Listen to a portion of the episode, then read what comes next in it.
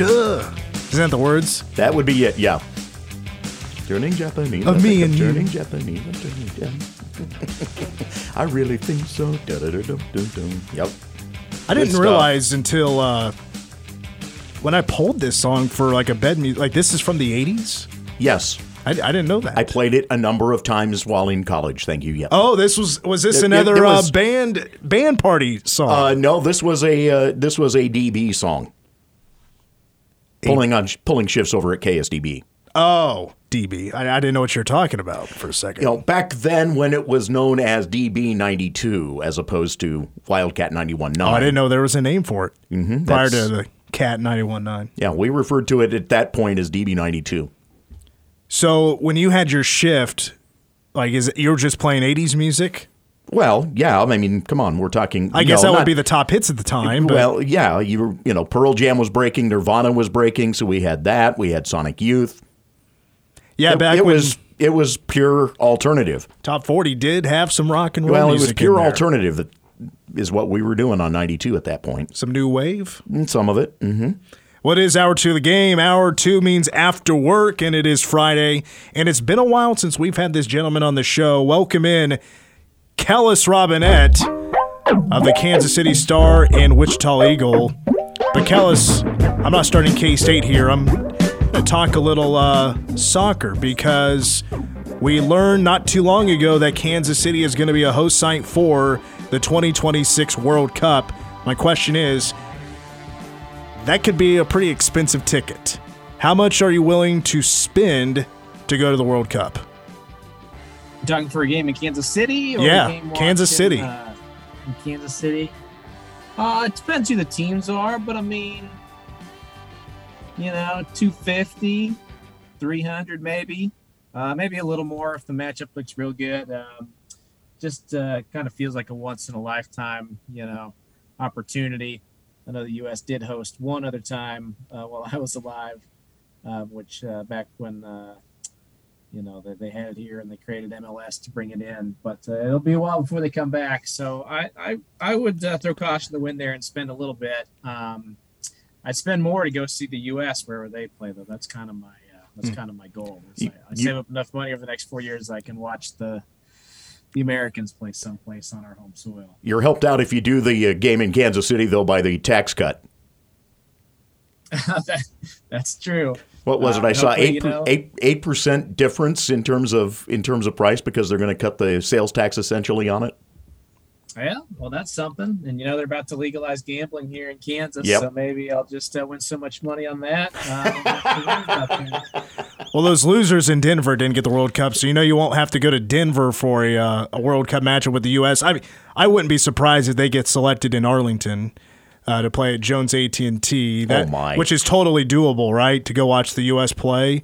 But if, if it is KC and I mean, you said it would depend on the teams. Like if it's Ghana and uh, who else? Like Japan.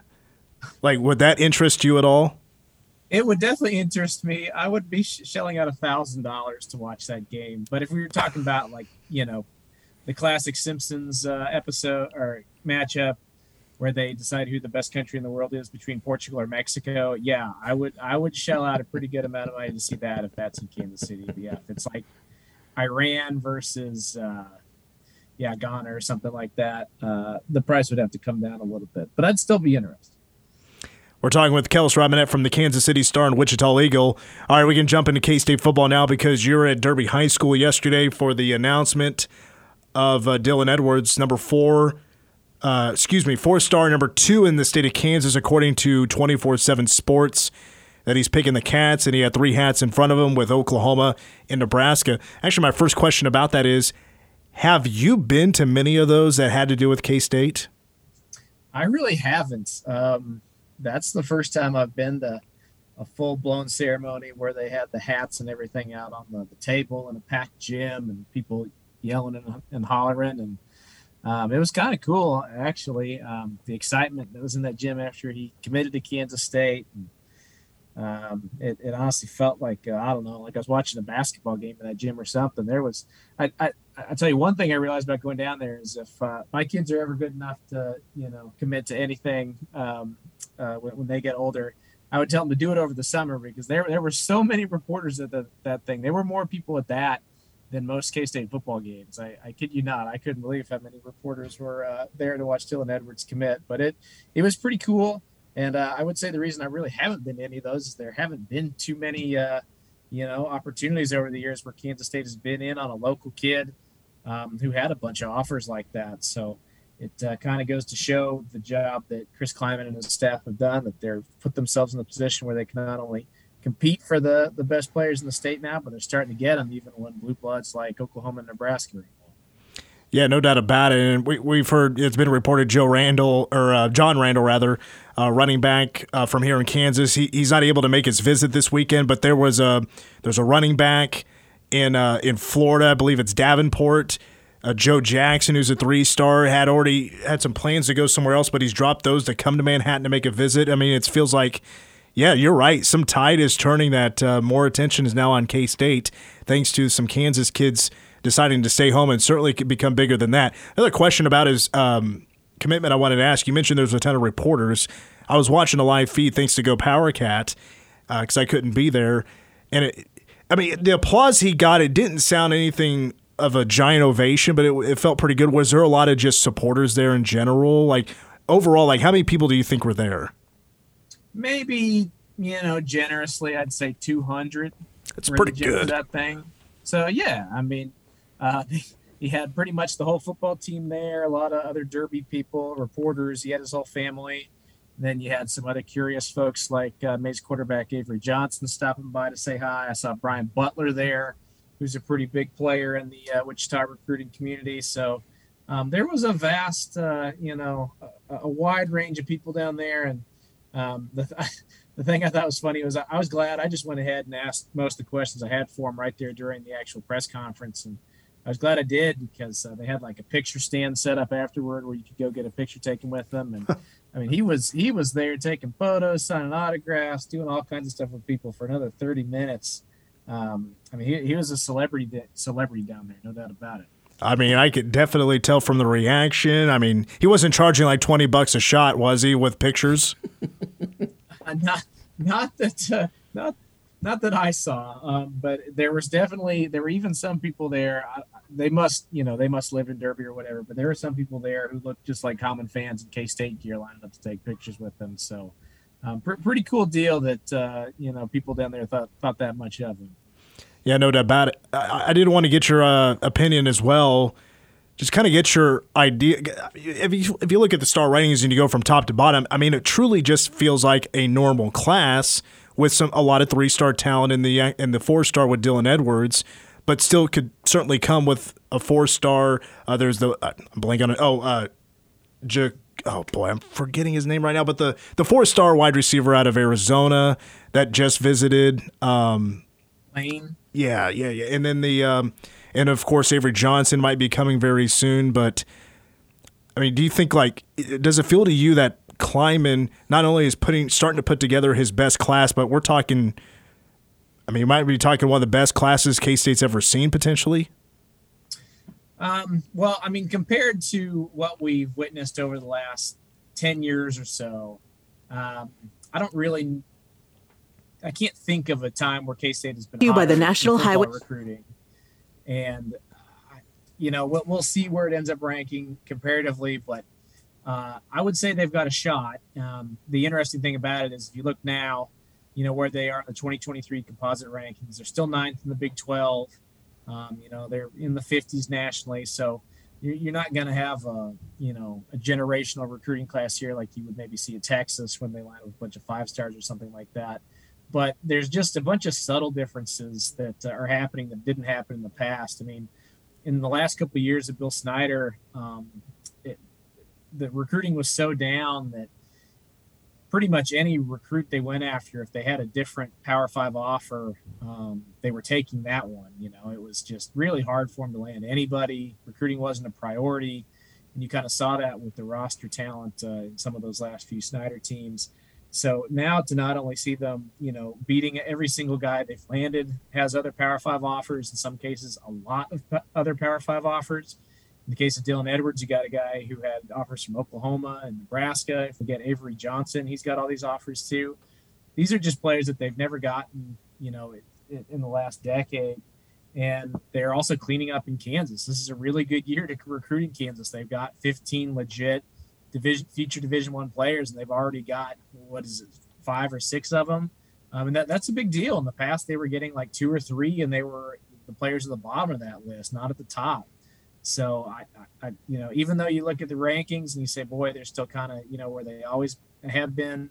Um, there's a, there's a difference between you know three star the, the lower rated three star guys and the highest rated three star guys, and they're getting the guys at the top of that list right now. So that's what's making the difference. Yeah, it wasn't fair to me to ask, uh, you know, all time. I'm like having to go back to the 30s or something and try to figure that out. But you're right. I mean, the Kansas talent specifically is just already has been a huge success for Klieman and and his and his coaching staff. I would argue that you know Dylan Edwards is probably their best uh, recruit that they've gotten so far um, with his short tenure here at K State, and not to mention the the success in Kansas has been very limited, not just in the Klieman era, but you know this is according to the you know rivals in 24/7 Sports. I mean, Dylan Edwards is just the fourth top 3 player that K-State has received and got a commitment from in the last 17 classes. So yeah, the top the top talent in Kansas, that is where the shift is taking. Where they were they used to be going all across the country, especially those Derby kids. Yeah, that to me that's where it feels like it's really changing. Yeah, the, the narrative is beginning to change there. I feel like over the last five, ten years, there's kind of been this thought from the top high school talent in the state that if, if you're good enough to leave and play somewhere a little bit big, bigger, you should probably do it and go prove yourself rather than stay home. Um, and that is a hard thing to break because, you know, we saw last year, like when Jaren Kanak from, from Hays gets offers from Alabama and Clemson, it's really hard for a school like Kansas State or KU to say, hey, you shouldn't go to those, uh, you know, nationally prestigious programs and come play for us. But Klieman's starting to figure out a way to do that. Um, he, he's convincing kids that they can come to Kansas State, they can win, they have can have good careers. And if they get if they get Dylan Edwards, if they get Avery Johnson, if they can pull in a really good, you know, stay home Kansas class for 2023, I think that'll really send a message moving forward that Kansas State is a much more of an option than it has been recently for in-state players. In K-State basketball, Jerome Tang now has 10 on the team. Got the uh, Abayomi Iyiola. I almost forgot the name. Abayomi Iyiola. Uh, I'm not going to ask player by player. I just want to get your idea of, since it's been a while since we talked to you, just your overall feeling about the 10, the 10 they have right now, how well you think they've been doing when it comes to the recruiting and adding players to the team. Um, I'd probably say not bad. Um, to have 10 players, that was kind of the minimum that Jerome Tang uh, took aim for. To have that now, to be able to practice five on five, the group they have currently stays healthy, um, they, would have a shot at posting a winning record next season. I think they'd have a shot at improving on what uh, Bruce Weber's final team did.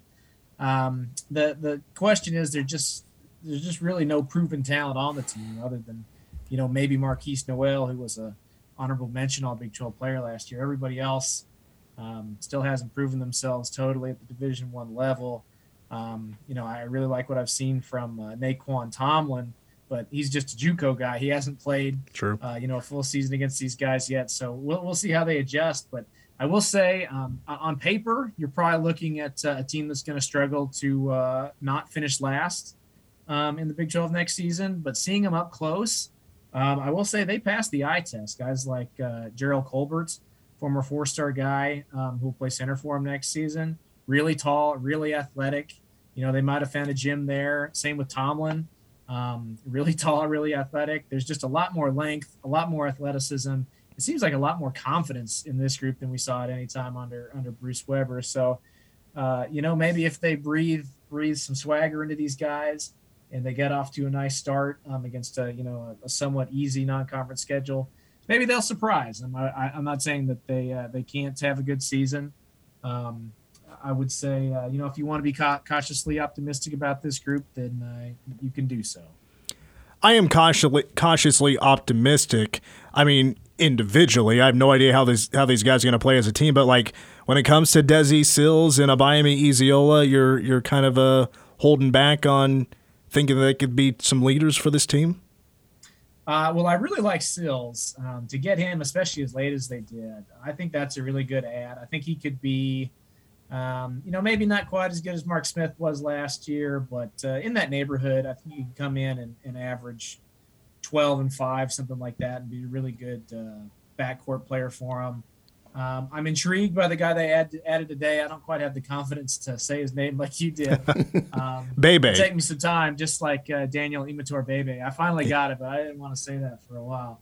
Um, I, am intrigued by him. I think he they, they, needed another five. They needed a rebounder, and that, that's that's what this guy is. Um, his advanced metrics on the on the glass are incredible. So if he can come in and just even do that, just give him give him rebounding, give him an extra body in there inside, um, then that's going to help a lot. So th- those two additions uh, raised the raised the floor quite a bit, I think, because uh, before that you were looking at a team that, oh, maybe in the advanced metrics, you know, with, with Palm and um, Bart Torvik were probably ranked around 100 nationally. With these two guys, I'd say they're probably more looking at like 75, maybe a little bit better. So that gives them a much more of a puncher's chance next season. Yeah, without a doubt. I mean, without these last two they've they've added, I mean, you have super young as well. A couple of uh, older guys being added, but. Kellis, that's all I got for you. It was great to talk to you again. I hope are you having a good summer? What have you been up to with uh, the kids? Are you doing any coaching? Uh, yeah, I'm coaching my oldest son's baseball team. We uh, had a rain out yesterday, so we didn't get to play, but uh, it's been it's been going good. The kids the kids are having fun. I'm about to take my my sec my uh, second oldest to uh, baseball practice. I'm not coaching him, but yeah, we're we're in baseball mode right now, I guess. You haven't had to leave the bench to argue balls and strikes or anything. No, no, no. Um, no, I uh, I respect I respect the jobs the umpires in this town do too much for that. I'll, uh, I'll leave them alone. I'm kind of like you know in the in the NBA we're not really supposed to talk to the refs. That's like me. Their decision is final. I'm good with whatever they say. Well, I, I got to ask how how old is your oldest? Uh, he'll be 11 tomorrow, actually. Oh, well, happy birthday to uh, Kellis. What's his name? Carson. Carson. Happy birthday, Carson. All right, Kellis.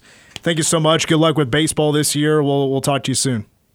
All right. Thanks for having me on, Mitch. Yeah, thank you, Kellis. That's Kellis Robinett from the Kansas City Star and Wichita Eagle coming up next. Don't go anywhere. Another interview coming your way.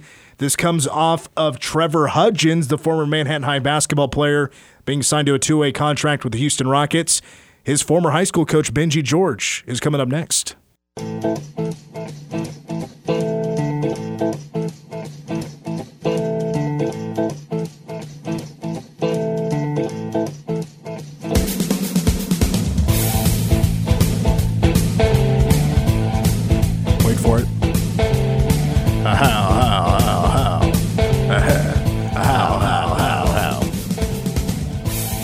Game continues.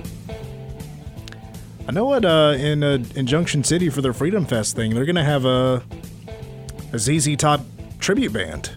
Oh, out there. I think that'd be pretty cool to see. I've seen ZZ Top before, but as a cover, like you know, I think it's a free show. I mean, that you can't. I don't think you can beat that. Right. Like they got a rock cover band out there as well. Like that sounds like a pretty good time to me. Also, Solid. Boomtown, of course.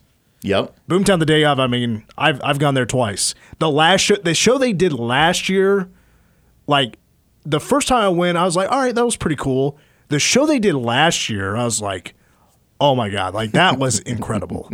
that was a fantastic show. We know a guy. We do. Well, he also did like the intro for it. Right. Like he did some voiceover stuff and some ladies and gentlemen by saliva kicked it off. I was like that's pretty cool. Mm-hmm. that was pretty cool. I need to get more into the daily festivities or like the day of festivities that they have.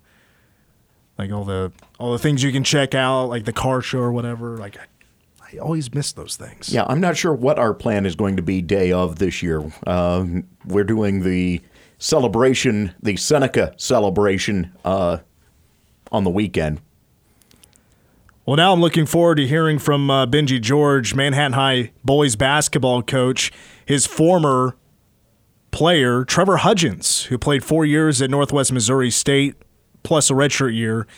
Um, he is now with the Houston Rockets. He signed a two way contract earlier today, and Benji George now joins us here on the game. And, coach, I know that for you, basketball never slows down, so I'm curious to know what you've been up to lately. Yeah, so um, month of June's busy because um, Kansas has open contact now uh, for June and then half of July. So we'll have we have we had our team camp, which was great, and then we've got a couple chances to play in a summer series in Topeka, and then a big tournament in Kansas City. So um, it's pretty nonstop right now for us, and then in the month of July we slow down. So it's it's been a good month though so far. Well, earlier today we heard some exciting news. One of your former players, a former Manhattan High boys basketball player, Trevor Hudgens, signed a two-way contract with the Houston Rockets. wasn't drafted, but after a successful season at Northwest Missouri State, his foot is in the door to play professional basketball in the NBA. Just your reaction to hearing that news about your former player. Yeah, yeah. Obviously, I mean, just thrilled for Trevor and, and for his family. Um, it's it's just in, incredibly exciting news you know, for him and, and to get the opportunity to do something like that, um, you know, it's a dream and, and I'm sure for him a, a dream starting to come true and, um, just, uh, you know, just, it's, it's hard to describe what that would be like. Um, uh, but just obviously ecstatic for him. Now, as being the head coach of Manhattan High basketball, you have adopted the role of being like the keeper of the records this might be putting you on the spot. I don't know if you have the answer to it, but do you know if uh, Manhattan High has ever had uh, a basketball player sign an NBA contract? Uh, I was actually just asked that uh, as well by the Mercury, and I, I feel terrible saying it, but I hadn't considered it. So um, I don't want to leave anybody out and say that he is. Uh, you know, some some names that popped into my head were uh, obviously Jackie Carmichael, um, who I think did play for the Iowa Wolves at one point um, which I believe is with the Minnesota franchise. And then you know we've had some other great players that I just I don't know on. I feel bad that I don't know, but I don't know if guys like KT Turner or uh, or JT Marshall or Darrell Wilder or any of those guys um, ever actually did. Of course, it's a little bit different now with the two way contracts and the way they are. Um, but I just I really don't know. I obviously he's he's either the one or one of a very few. Well, I want to jump back to when you first became the head coach of Manhattan High because also the up and comer on that team was Trevor Hudgens. As you took over about midway through the season, I know Trevor, he was a freshman at the time, right? And he was starting to uh, earn some time on the floor. Like, what stood out to you about him as a freshman to earn that time? Yeah, well, he's just always so smooth on the floor. I, he's one of those guys that you just he was never sped up, and it, you felt like always controlled the game, which obviously as a point guard uh, you, know you want to do, and um, just just great feel, and and I mean I, I think his skill set is, is going to translate so well um, for his next opportunity in the league. Um, you know, back then, what we, you know, the things we had to focus on with him was was getting him to score more and take a game over, which which he, you know, it took a while, but he got to by his senior year.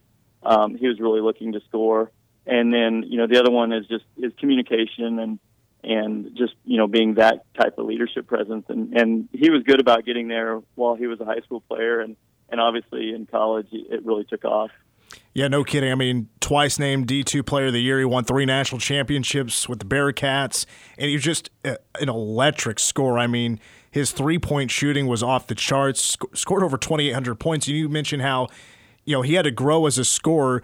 Do you, do you remember, like, yo, what, what was about his shooting? What kind of adjustments did he have to make, or did you teach him to make to become a better scorer? Well, I think with his uh, you know natural point guard skills, I think he really wanted to be a distributor and, and keep his teammates involved, and, and still does a great job of. Um, but but his his he was always a, a good shooter. He, you know, it just wasn't something he utilized probably enough early on, but eventually uh, got there. And honestly, the games he took over as a senior were the games where um, he got a little bit ticked off, and I, and I, it kind of took that, you know, in the beginning uh, for him to get to, to get to the point of taking a game over, and and then I think as that as that confidence grew, um, then it, it just became part of who he was, uh, you know, with with his incredible skills. I remember his junior year. That's when I really started to cover Manhattan High basketball and just the, the, the high school rank in general, the Centennial League, keeping up with that. And that's when he first won the, the Centennial League Player of the Year is that when you, the the offers, the college attention, did that start to roll in at that time?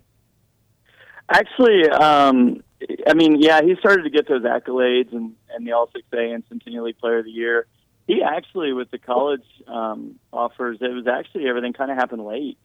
Um, it was actually after our last game of his senior year um, when uh, those decisions were, were being made, and um, it was a lot happening at the time with some with coaches let go and other coaches retiring, and and Trevor really was left kind of without um, a spot, and it was a mystery. And and honestly, there was a time where I thought he was going to be a prep school guy. Um, but I think he's proof of it doesn't matter the level as much as the fit. And I think the fit he found with the school and the coach and Coach McCollum in Northwest was more important than anything. And and I think that was that was such a good fit for him. And and obviously Coach McCollum was phenomenal for him. And I, I think that mattered more than the level he ended up at. And and um, you know, and, and obviously obviously things worked out from there. Um, but it, actually, everything with his college recruiting happened later than what you would expect. I know you know K State and KU weren't a player. Did he ever talk about because of the attention coming so late, maybe trying to walk on somewhere? Yeah, I mean through that time period, late in his senior season, um, you know, all I think everything was on the table.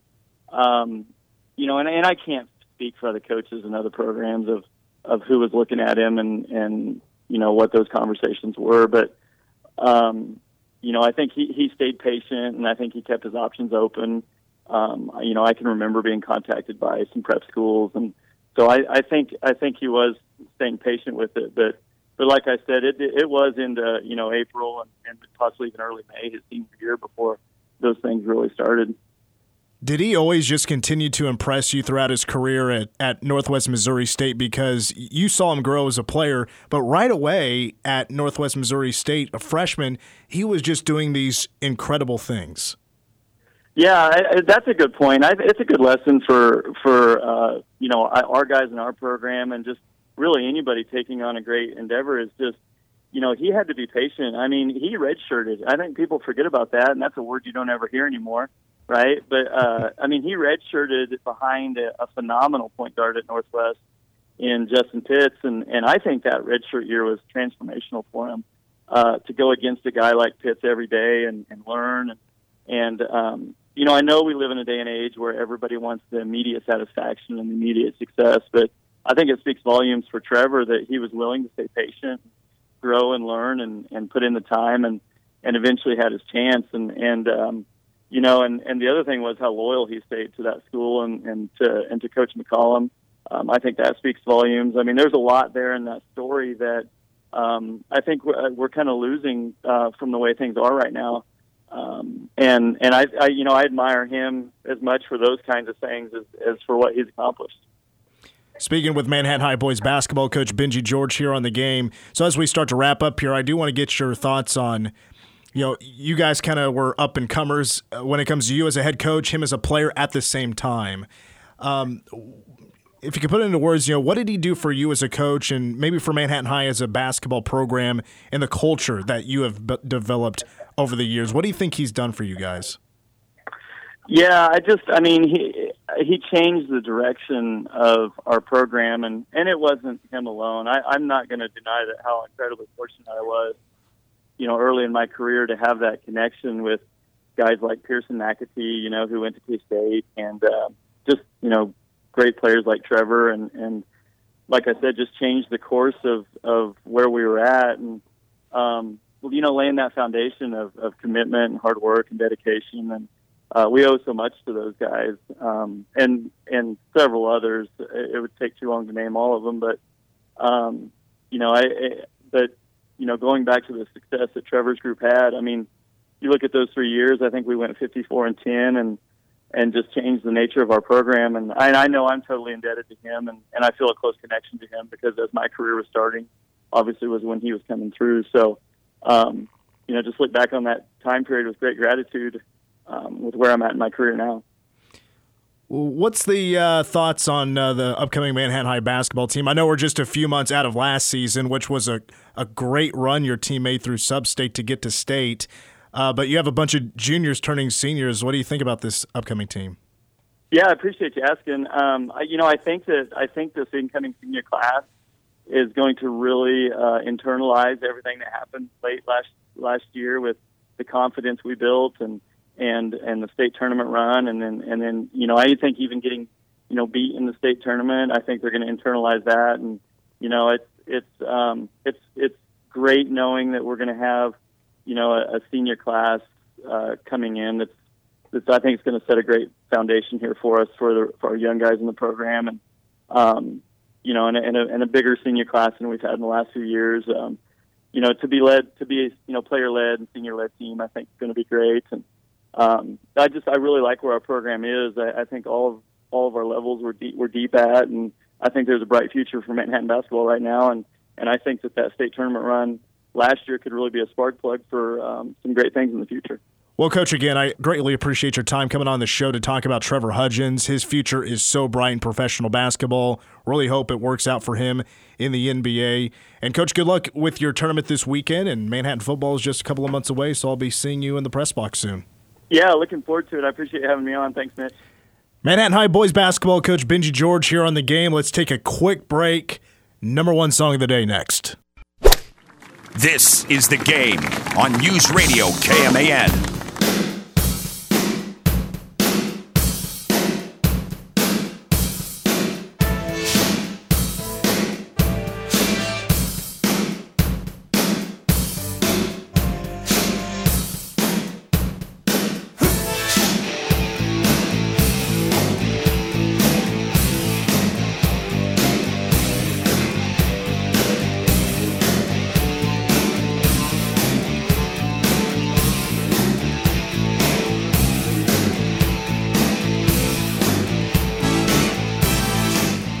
Well, everybody knows this song, right? From 1986 Addicted to Love. Robert Palmer. One of a heck of a hot streak that Palmer would get on. But just one week at number one. Singer, songwriter, musician, record producer from Batley, England. Did not know he was English until today. Really? No idea. this is the only song I know of his. Oh, now come on. Well, I know he had some hits. Simply irresistible? Oh, okay. I do know. Okay, that's true. So I know the the name Robert Palmer though. Like he's one of those artists like you've heard his songs, but you have no idea who they're by. I mean, am I wrong about that? Yes, but then again, I was in high school when this is, hit. I would so say, yeah. I mean, people my age know the songs. if if Robert Palmer was still alive and was still touring, how how many fans do you think he could draw in Kansas City? oh wow. Like, I think he could he could fill up like the Midland, but I don't think he'd be big enough for the Sprint or the uh, T-Mobile Center. No, no, not at this point. But you know, at keeping in mind that in the midst of his run, he also was part of Power Station, which you had a Durante involved in that, you- Yep. and Andy Taylor. You had Palmer. I mean, it was a it was a hot group. That was a super group. Uh, yeah, he was known for uh, that gritty, soulful voice. He combined soul, jazz, rock, pop, reggae, blues. Go and turn it up. Here we go.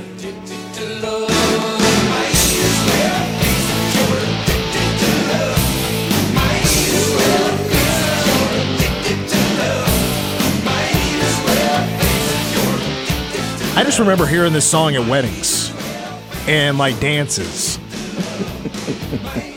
It's a good go-to, I suppose, for dances and stuff. But uh, early on, Palmer unfortunately did pass away, sudden heart attack when he was in Paris in a hotel room, September 26th of 2003. He was just 54 years old. Well, uh, if he was around today, he would be yeah mid 70s. Mm-hmm. Yeah, he was Uh, maybe as a supporting act on a tour. he he was when he hit, he was older than what you expected. Yeah. 14 studio albums. He had 12 top 40 hits. His only number one, and it's from his eighth studio album called Troy That one I don't know. Riptide. Oh, I should have known it. Yep. So the, the original idea for this song was Palmer. He wanted this to be a duet with Chaka Khan, and they recorded the song. It was going to happen. So imagine that. But there's one issue. Her label at the time, Warner Brothers, they were not going to allow her voice to be used on the record. So they had to re race it, re record, and they had some background, or um, they had to find somebody else to do the high notes. They didn't find anybody big or anything. But um, Chaka Khan, though, did end up appearing in Steve Winwood's Higher Love, which beat out his song, as in Addicted to Love, beat it out for the 87 Record of the Year at the Grammys. Oh wow. How about that? And you mentioned Andy Taylor from Duran Duran. They were together in Power Station. Well, Andy Taylor plays lead guitar on this song. They were still boys. So, yes, Addicted to Love did become Robert Palmer's signature song, but what made it huge, in many people's opinion, was the song combined with the music video. The video was huge. Just ask MTV Oh yeah. how huge it was back in the day. I mean, the video features, it's not a whole lot going on, but it features Palmer singing in front of a quote band of beautiful women who look a lot alike. They had the same like makeup, the same outfits on, and they're like pretending to play instruments. They had no idea how to play those instruments. They're just kind of moving around, strumming along, or drumming the you know, drumming the drums or whatever. Had nothing actually on beat though with the song. they just were in the music video. But it became an iconic video of the 80s. It was constantly parodied. As a matter of fact, Pepsi did a parody of that music video with Britney Spears. VH1's pop up video, remember that show? Yes, I loved it. Yep, they had some trivia about the video, and it included the fact that the musicians were hired uh, to, you know, be bu- models and their techniques about their instruments, but they were given an hour before the video to figure out how to play or try to play along with the songs. The person that was working with them with the choreography just kind of gave up on him and just said, "Do whatever you want. I'm done." gave up on him. It was frustrating. the music video ranked number three on VH1's top 20 videos of 1980 of the 1980s. Of the 80s, yeah. Who would be, what would be better than that? Do you think? I don't have the the poll here. I think you probably have to got have Thriller in there. Um, probably that as your number one. Number two, there's part of me that wants to say it would be Beat It. Give Michael going- Jackson the top two slots. You're going Mike Jack, back to back. Though Sledgehammer by Peter Gabriel might be a sneaky one. Let me see if I can find that list real quick. Let's see what was number two and number one. I should have looked this up earlier. Yikes. This is uh, not going well. All right, oh, here we go. Okay, so, well, this doesn't look right. Oh, that's rock videos. Oh, Jeez. it is rock. It's videos of the 80s, but they're all rock. I was like, that, that's not it. I mean, it's like hard rock. Right. Yikes. No, I can't find it, but um, Ah, the heck with it. Yeah, I you're can't probably find in it. the neighborhood. I was thinking November Rain, but that's 91. Yeah, that was. But that was a huge video as well. That would probably be considered one of the best videos in the 90s. All right. Now, Travion. As when DG's Oh, not here, boom. would you find it? Yeah, Okay, what, what, what, you can kill the song, by the way. I, I nailed nailed it. Beat It and Thriller? Uh, no, Sledgehammer and Thriller. okay. Thriller number one, Sledgehammer two. I remember watching the Sledgehammer music video. I was like, you know, it's all right. It's all right. I, I know what it was for then, which was pretty big. Had, hadn't seen anything like it. Yep. Where did a-ha's Take On Me land? Yeah, let me dig here. Because that one is also really big. By the way, credit to IMDb. Oh, they have them? Yeah. Oh, that's their own list. No, it's their li- they they put the list on here. Oh, VH1s? Uh huh. Okay. Or of MTV's, yeah. Beat It wound up being 13. Uh, let's see here. Uh, a-ha, 21. Oh, wow. That's a lot lower than I thought it would be. All right, so when, when Dave G's not here, usually the person that runs the board comes up with our Ask Us Anything questions. Are you prepared? I think so. I have a f- three questions. Okay. All right. Um, so my first one, lower that music a little bit. I want to be able to hear you. right, Go right, ahead. right. Uh, the first one I found, I just thought it was interesting because everyone seems to be a music lover here. So, what's the best concert you've ever been to? Ooh.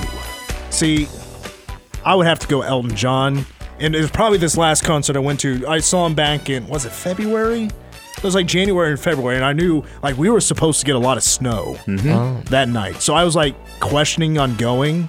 But I was like, all right, I'm going to do it. So I packed my car with a ton of blankets, a couple of pillows, just in case I, if I slid off the road somewhere, at least I got to see Elton John right. as for a second time, and that was it was better than his first. It was phenomenal.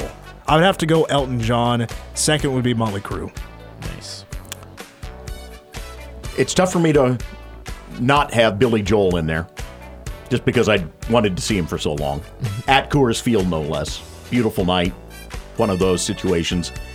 But seeing Alan Jackson at the start of a concert as you've got a thunderstorm forming around you was pretty hot. Hmm. That was that was a very interesting way to get the evening going. There was no 30 minute delay No. until the Nope. Rain or shine. Rain or shine. That would happen these days. I think if lightning's in the vicinity, they, Probably. Well, they and- postpone. And, especially in this case where it was delay. outdoor concert, yeah, where it was literally at the uh, rodeo arena. Travion. Um, I think the most meaningful to me was Paul McCartney at the in Wichita. Nice. Yeah. See, Nice. that's one he's on my list. That I have never seen. I saw Elton John that first time he came around in his farewell tour in 2019, I think it was, and then I saw Billy Joel at the Kauffman. Mm-hmm. So Kauffman Stadium? Yeah. See, they did Kauffman before they got to Coors Field. So Now, I, I haven't seen Billy Joel. I've seen Elton twice. Paul McCartney, like I said, but I, I know like he's not what he used to be, but it's still like it's freaking Beatle, man. right. he, he did my favorite Beatles song, and I was like, "What?" Which is And I love her from the Hard Day's Night soundtrack. Good call. what's the worst concert you've been to? I don't think I've been to a terrible one, but one that pops into my mind. I went to the Flyover Festival in KC, which is like a rap festival they have at um, Bonner Springs, and um, Post Malone was headlining. I liked him a lot, but one of the people before him was Lil Pump, and he absolutely sucked. He was No terrible. idea. uh, well, I mean, I've said before. Well, mine is it's Motley, or uh, I'm sorry, Iron Maiden. Iron Maiden's the Oh, worst show I've ever been to. It was not good. Skillet. Sk- Oh yeah, that's right, Skillet. I, I knew you'd recall once Yeah. I said it. Yep. So What's your next question? Uh, my next question is: What is the mo? What is the worst slash most annoying catchphrase? From pro- I was thinking like Oh, from a. TV show or something. wow. That Ooh. that's a really tough one because there's not a. wh- I don't think there's a whole lot of catchphrases in TV shows anymore. So I'm trying to think Mm-hmm. back of like in the '90s, at the earliest. I really hate Bazinga.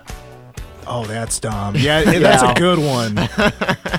Which comes from a show that's not that funny anyway. Right. Yeah. Yeah. Way too. Uh, way too uh, formulaic in Mm-hmm. terms of its humor. That Bazinga's a really good one. That's not my least favorite, but I don't. Man, Yeah, yeah, I I'd wish I have would to- have known this beforehand. I would have Right. come up with a good one. Yeah, that one's going to take a little thinking. Hey, I don't know. Yeah. you're Oh. you're too young Fonzie. for that. Come on. There's so many TV shows to try to think of. I got. I, Yeah, I'm blanking. I know. You got it, I, I dude. hate, I hate it when I blink it, blank on these put things. it, put us on the spot for that one. That one's a tough one. Did I do that? I don't know. Yeah, right. yeah, I did it. Guild Family Matters. Yeah. See, there, but there's not really any I can think of that I didn't like. Mm-hmm. Like I don't get annoyed like that. Right. But Bazinga's a pretty good one. Anything else you got for us? Um, is there a job that you would never do? Yeah, anything with um, any bowel movement stuff, like cleanup, wiping butts. Like I don't know how nurses do it. That would be just a terrible job, in my opinion. Yeah, I my- know pe- somebody has to do it, but My uh, abs of not so steel would not take that. that's about as bad as I can think. What What about you? Um, I, I'm not sure. Um, yeah, I don't know. I would probably say nursing too. Um, Shout out to the nurses out there. Absolutely. They, my mom they- was a uh, worked in a nursing home for 17 years. So yeah. You want to talk about a job it takes a badass to do? Yep. Nurses. Shout out to the nurses. This show's been dedicated to the nurses out there. Next week is dedicated to the nurses. Every show I ever do is going to be dedicated to nurses because you guys are awesome.